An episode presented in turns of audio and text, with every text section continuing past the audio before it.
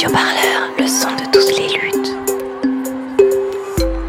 Vous écoutez un entretien de Radio Parleur, le son de toutes les luttes. Une naissance sur 2000. C'est le nombre estimé d'enfants trisomiques qui voient le jour chaque année en France. De fait, une politique de santé sommaire et agressive incite toujours plus à l'avortement. Est-ce une réponse politique acceptable? Dans une BD illustrée par Camille Royer, Violette Bernat raconte sa bataille quotidienne de maman d'un enfant handicapé, publiée chez Futuropolis. Dans notre société où tout doit être lisse et merveilleux et euh, où on doit tous être beau et parfait, bah, mettre au monde un enfant handicapé, euh, c'est vraiment aller à contre-courant. Dans Triso Tornado, elle raconte la naissance d'un enfant trisomique au sein d'une famille qui n'y était pas préparée. Bonjour Violette Bernat. Bonjour. Alors votre parcours, il est très éclectique. Euh, d'abord comédienne dans un cinéma itinérant au Burkina Faso. Vous rejoignez la scène nationale en 2014. Mais c'est bien pour la parution de votre premier livre qu'on vous retrouve aujourd'hui, publié chez Futuropolis. Pourquoi ce livre? Alors ce livre, il est né euh, d'un choc du choc de l'annonce du handicap de mon deuxième petit garçon.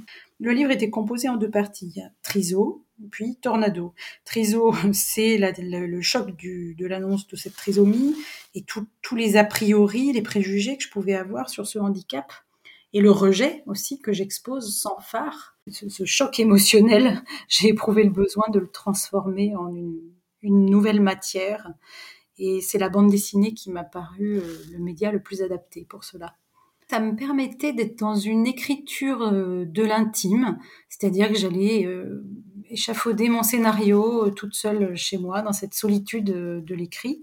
Et puis, j'allais collaborer avec la, dessinatrice de ce livre, s'appelle Camille Royer.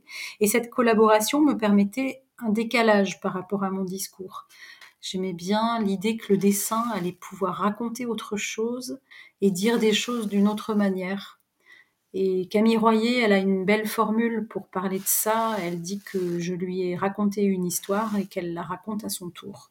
Dans cette BD, on vit avec cette famille euh, la découverte donc du handicap, des craintes qu'il suppose, mais aussi tout l'amour et la joie qui en découlent, euh, comme un hymne à la différence, un hymne à la vie. À quel point cette histoire, elle ressemble à votre expérience personnelle? Elle est très très proche. Euh, la part de fiction, elle m'a été utile pour muscler le récit. En fait, j'ai euh, inventé ce récit cadre euh, du fils aîné qui est malade et qui est hospitalisé sur l'île de la Réunion. Alors, je ne suis jamais allée sur l'île de la Réunion, mais j'aime bien créer un ailleurs on avait aussi envie de montrer des visages, les visages de la diversité française, des peaux noires, des gros, euh, des petits, des maigres. Et ça, Camille, elle le fait très bien aussi.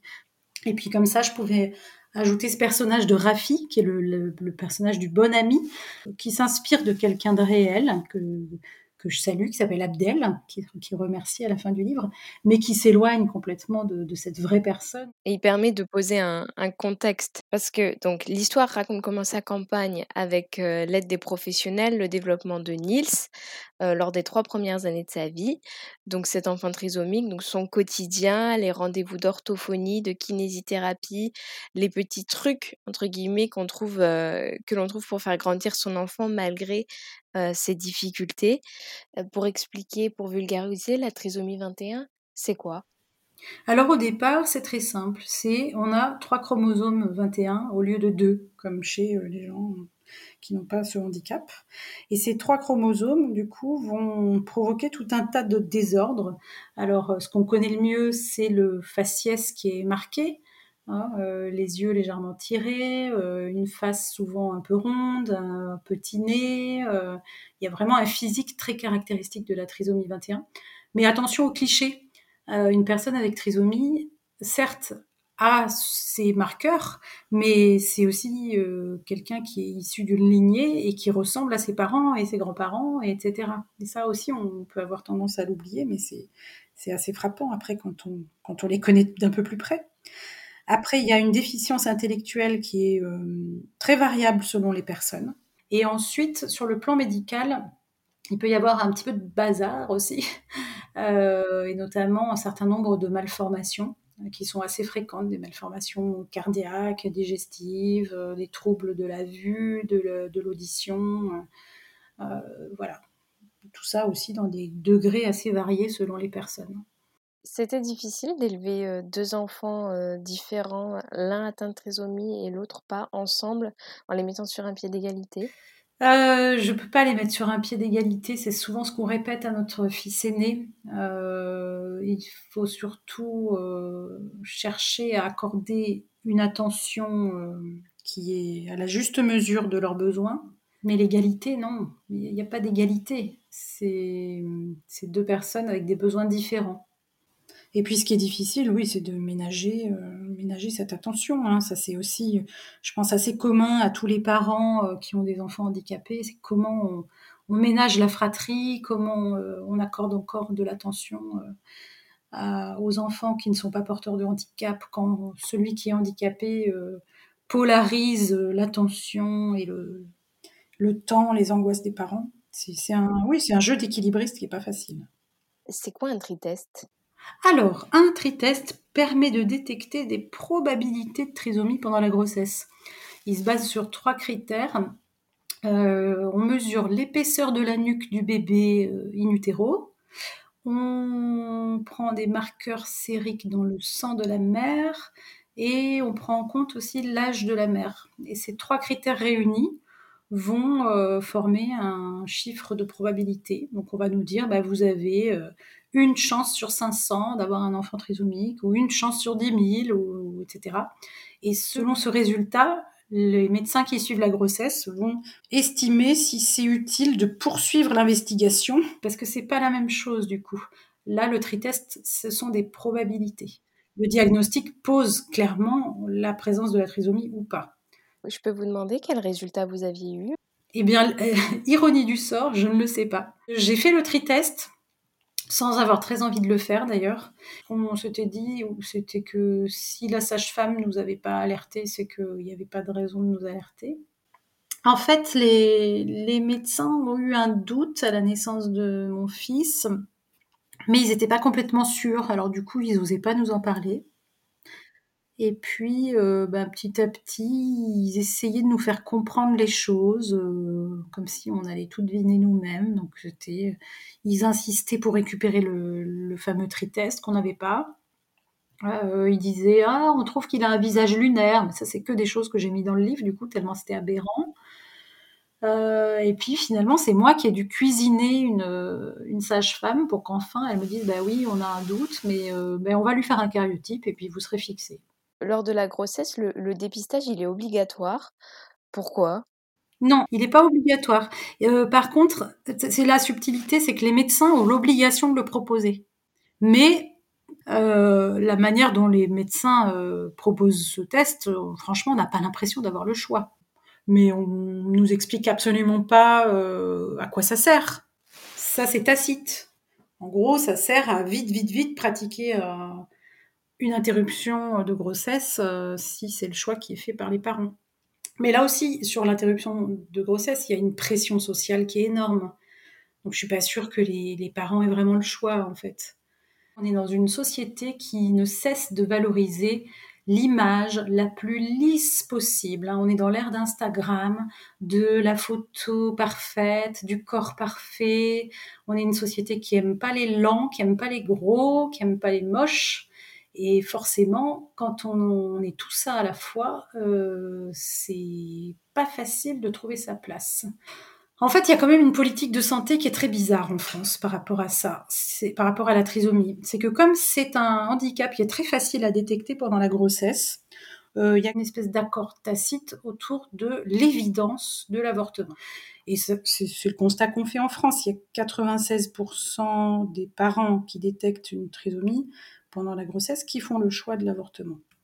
À chaque fois que hum, j'annonçais la trisomie,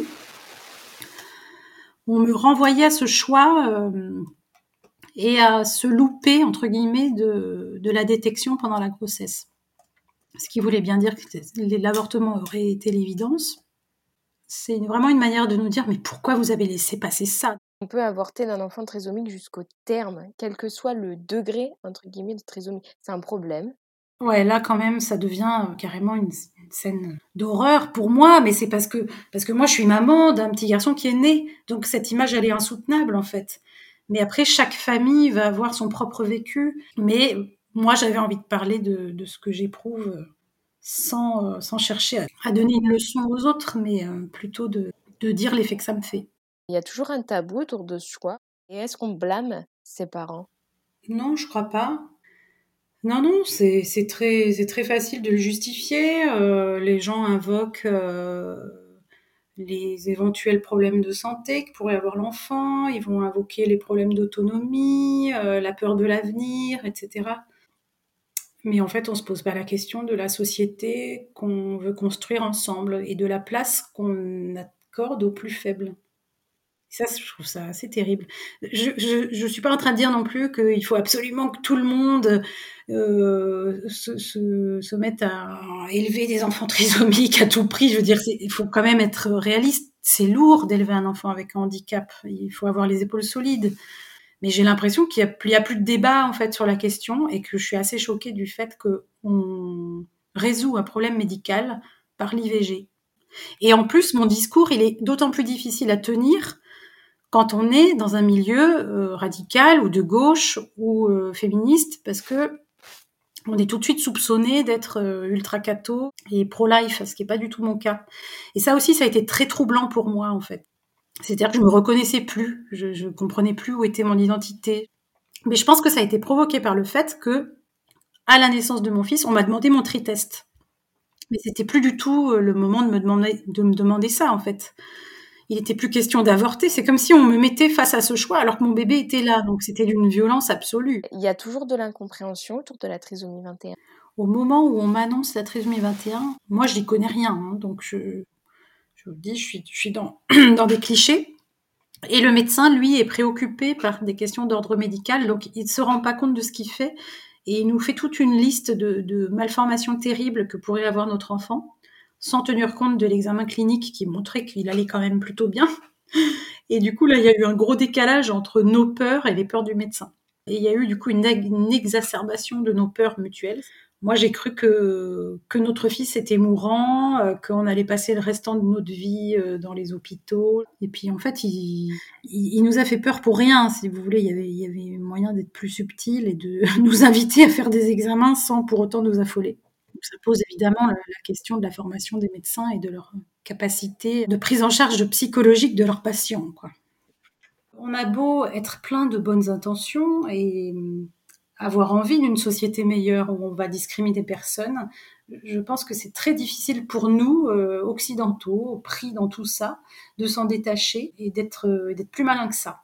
Et moi, j'ai été vraiment prise dans le, dans le rejet de la déficience intellectuelle peut-être parce que je suis aussi dans, une profession intellectuelle et que du coup c'était encore plus insoutenable pour moi. Je pense que quand on est attaché à la pensée, à l'écrit, au langage, euh, ben c'est encore plus difficile d'accepter qu'on a mis au monde un enfant dont les qualités premières ne seront pas forcément celles-là. C'est assez douloureux, hein. c'est vraiment des failles narcissiques très profondes. Le handicap, ça vient, euh, ça vient dire aux parents tu es défaillant dans ta fonction procréatrice, tu as failli, tu as mis au monde un, être imparfait. Et on a tous, on est tous dans une quête de perfection. On, a beau euh, essayer de s'en, détacher, c'est, c'est pas si simple. Voilà, moi déjà, avant d'accuser la société et tous ces manquements, je, je, suis allée interroger euh, ce qui n'allait pas chez moi et je voyais bien que la douleur que j'éprouvais à avoir mis cet enfant au monde était démesurée aussi par le fait que j'étais dans l'ignorance. C'est exactement les mêmes mécanismes que la, xénophobie, que le racisme. On se fait tout un tas d'idées sur la différence. Et pour moi, c'était un peu pareil avec la trisomie. J'avais que des gros clichés en tête. L'image qui m'est venue quand le médecin nous a annoncé la trisomie, c'est je voyais un groupe de jeunes adultes trisomiques qui attend le bus dans un petit village de mon enfance, avec ses corps tout ronds et puis, euh, j'avais aussi ce gros cliché de personnes qui sont obsédées sexuelles. En fait, je n'avais aucune image de finesse en tête. Et j'ai vraiment honte aujourd'hui, hein, mais, mais je crois qu'il faut quand même oser le dire. Parce que tant qu'on ne reconnaît pas nos propres failles et nos propres, nos propres travers, je suis pas sûre qu'on arrivera à construire un, un monde meilleur. Et ben maintenant que je suis maman euh, d'un petit garçon qui est trisomie 21, je vois bien où est sa richesse et ce qu'il apporte euh, au monde en fait.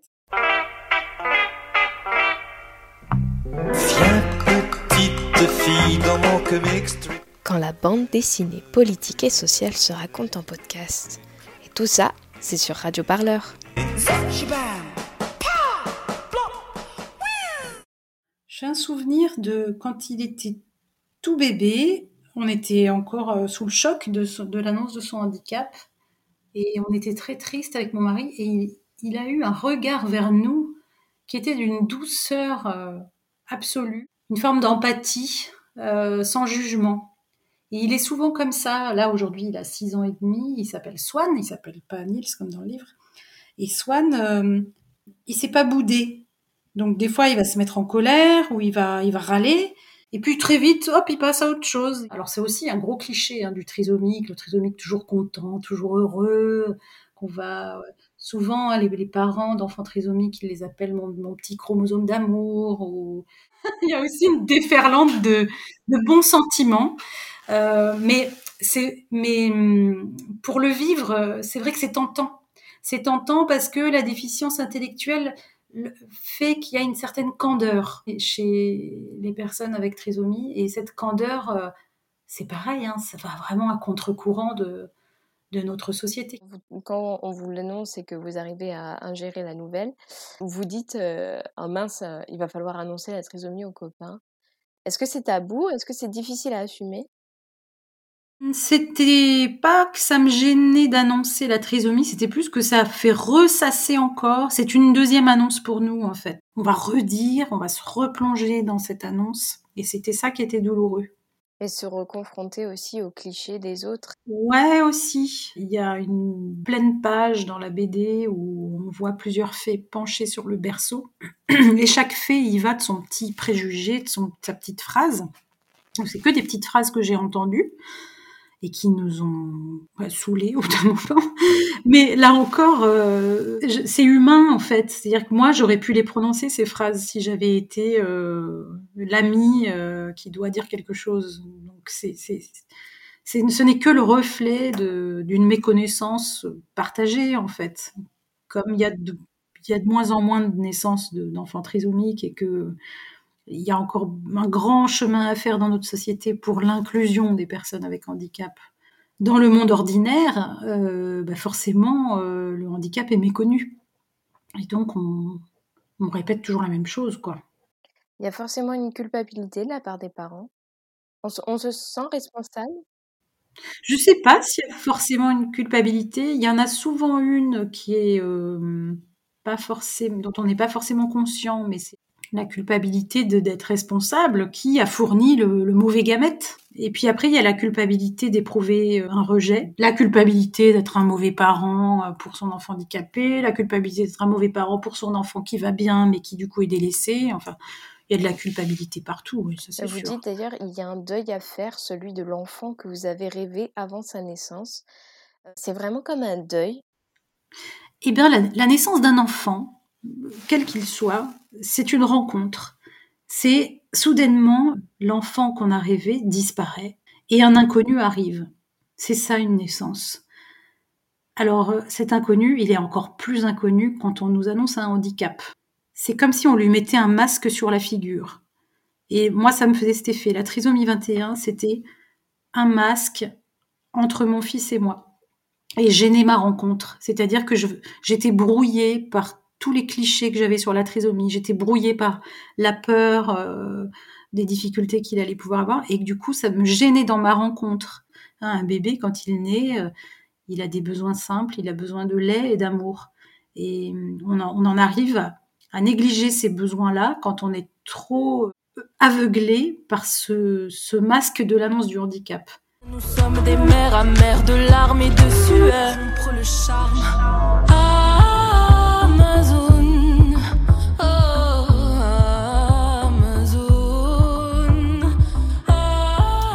On a un instinct de protection qui est, plus grand, qui est plus, tu es un peu plus maman louve, ou maman, maman tigre, voire maman dragon quand il faut. pour protéger mon petit. Hein, on est vrai. Moi, je me sens vraiment comme ça. Hein. Votre compagnon prononce euh, Nils, ce prénom, je l'adorais, il est gâché. Je veux plus le lui donner, ce n'est pas pour lui. Oui, c'est très violent. Et là aussi, j'ai voulu être assez sincère. J'avais en, fait, j'avais envie que d'autres parents puissent déculpabiliser en me lisant, qu'ils se disent ah ouais, mais on n'est pas seul à avoir éprouvé des trucs hyper durs. Et oui, ça peut être ça peut être ça aussi, c'est-à-dire que le père se bah, pareil, est dans son fantasme, dans son enfant rêvé, dans une, lignée, il lui donne un prénom qui a beaucoup de sens pour lui. Euh, peut-être qu'il imagine des choses sur ce que va devenir ce, petit garçon, puis l'homme ensuite. Et forcément, la trisomie faisait pas partie du tableau. On avait plutôt imaginé, euh, encore une fois, l'enfant rêvé, un enfant parfait, quoi. Ça, c'est une acceptation qui est difficile à faire en tant que parent. Mais parce que dans ce livre, vous racontez donc en vraiment en toute transparence les différentes émotions que peut ressentir un parent, euh, en particulier une mère, puisque c'est votre, euh, votre point de vue qui est présenté au, premier plan, dans cette euh, petite, petite entre guillemets, bataille quotidienne qu'est l'éducation d'un enfant trisomique. Et vous dites quelque chose à un moment qui m'a beaucoup frappé aussi. J'avais une très basse estime de moi-même, je me sentais déficiente, comme contaminée par le handicap de mon fils. c'est une impression qui, qui vous est restée? Non, Heureusement.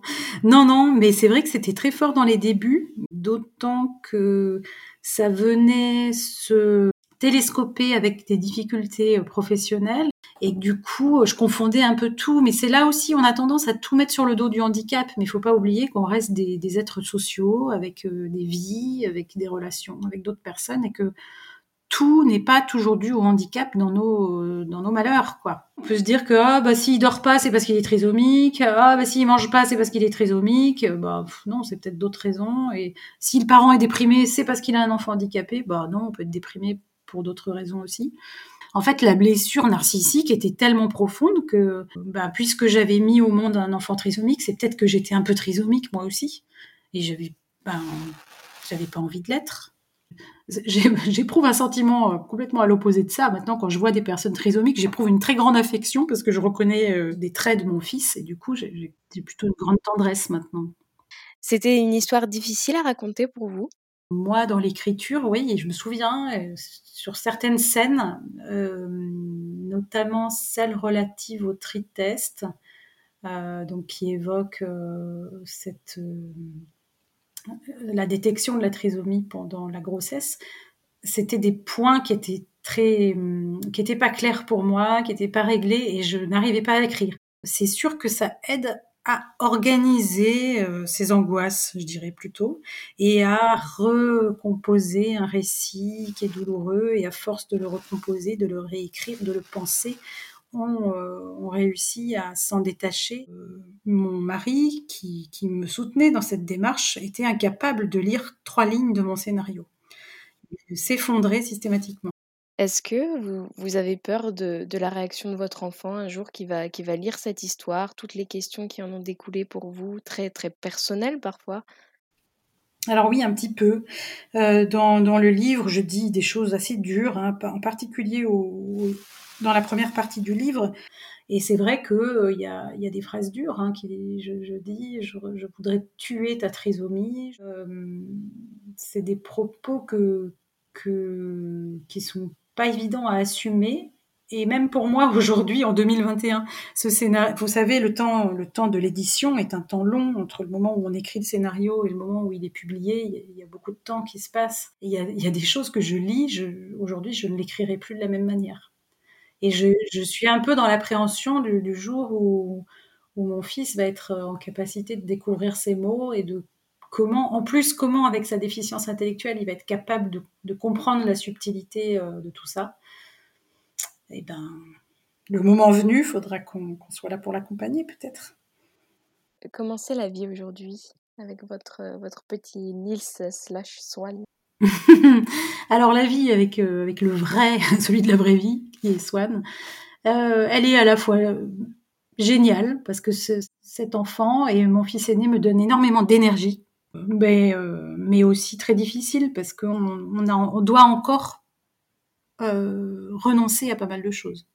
En fait, quand on est parent d'un enfant handicapé, On, doit, on a toujours un effort à faire pour réduire l'écart qui est formé par le handicap, l'écart entre notre enfant et le monde ordinaire. Ce fossé, c'est nous qui devons le combler, c'est nous la passerelle.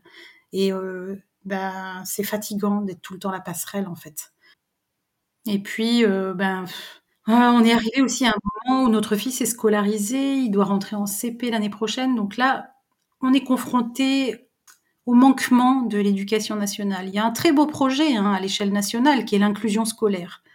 Euh, c'est vers ça qu'on se dirige depuis la loi de 2005 pour l'insertion des personnes handicapées dans la société.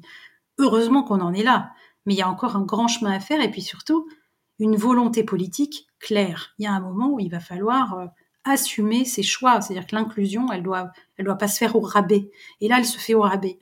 Il y a de plus en plus d'enfants qui ont des besoins spécifiques. Alors ça aussi, c'est à questionner. Pourquoi est-ce qu'il y a de plus en plus de, besoins spécifiques? Euh, On est toujours dans un système scolaire avec des classes qui sont bien trop chargées pour pour qu'on puisse donner des chances à tous. Là aussi, c'est à questionner. C'est intolérable. Comment est-ce qu'on peut scolariser des enfants avec des handicaps lourds dans une classe de 30 Alors, on, met en place les accompagnants, les AVS, ou ce qui est devenu AESH aujourd'hui, mais euh, en fait, il n'y en a pas assez, parce que c'est des, postes qui sont sous-formés, sous-payés, pas attractifs. Donc, on n'a pas assez de, personnes. Et puis, les enveloppes budgétaires qui sont accordées euh, pour le recrutement de ces, ces personnes ne sont pas à la hauteur des besoins. On est dans un projet d'inclusion qui, qui n'est pas à la bonne dimension. Est-ce que vous êtes aujourd'hui engagé dans des mouvements sociaux, dans des, dans des associations euh, Moi, je suis quelqu'un qui a tenté des expériences militantes plusieurs fois dans ma vie, mais je suis quelqu'un qui doute beaucoup et du coup, je n'arrive jamais à, à, tenir une parole sûre. Sauf que là, je suis poussée par la nécessité. Euh, un exemple, hein, mon fils a eu euh, une absence d'accompagnante à son école pendant deux mois et j'ai dû lutter pour obtenir une remplaçante. Et je me dis, mais ma lutte, elle est, elle est imbécile si je la fais toute seule dans mon coin. Je dois absolument m'allier avec les autres parents de mon territoire qui sont concernés par la même chose. C'est par l'action qu'on se libère. Et euh, je montre un exemple dans mon livre qui est, à un moment donné, la, la maman se retrousse les manches et se met à apprendre le français signé qui est une méthode de communication alternative, puisque avec la trisomie 21, il y a souvent un retard de langage qui est dû à la déficience intellectuelle, mais aussi à une hypotonie musculaire, qui est globale chez l'enfant trisomique, mais qui est très présente au niveau de la bouche, et qui rend très difficile la prononciation correcte des mots. Donc il y a cette double difficulté, à la fois intellectuelle et musculaire, qui ne facilite pas l'accès au langage. Donc moi, une fois que j'avais compris ça, je me suis dit, ben, il faut absolument que Swan puisse euh, s'exprimer et euh, on m'avait conseillé le, français signé qui est issu de la langue des signes française. On utilise les mêmes signes et on va signer des mots-clés de la phrase, ce qui permet de clarifier les choses en fait. Et ça aussi, c'est une des choses qui m'a permis de sortir aussi de la déprime et de cette mollesse comme ça dans laquelle on peut avoir tendance à s'enfermer. C'était important pour moi de finir aussi sur une touche légère et d'espoir. Là, je raconte euh, une histoire en, fin de compte euh, heureuse, puisqu'il y a, y a ce grand choc, il y a ces, angoisses euh, et cette peur à l'annonce du handicap. Et tout mon livre ne raconte qu'une chose, c'est comment on va dompter cette peur et on va continuer à vivre. Euh, ben, même avec euh, le handicap, euh, dans une famille, on continue d'être les mêmes, donc de, plaisanter, de râler, de travailler, de vivre. Et ça, c'était important pour moi de le montrer. Ce n'est pas l'histoire d'une déchéance, bien au contraire, c'est peut-être même l'histoire d'une renaissance. Merci énormément pour avoir partagé cette histoire et votre ressenti, Violette Bernat. On rappelle que la BD est à retrouver chez Futuropolis et c'est vraiment, quelque chose à découvrir parce que plein de passion, plein de tendresse, mais aussi on parle de l'inconnu face à la trisomie. Merci infiniment pour cet entretien pour Radio Parleur.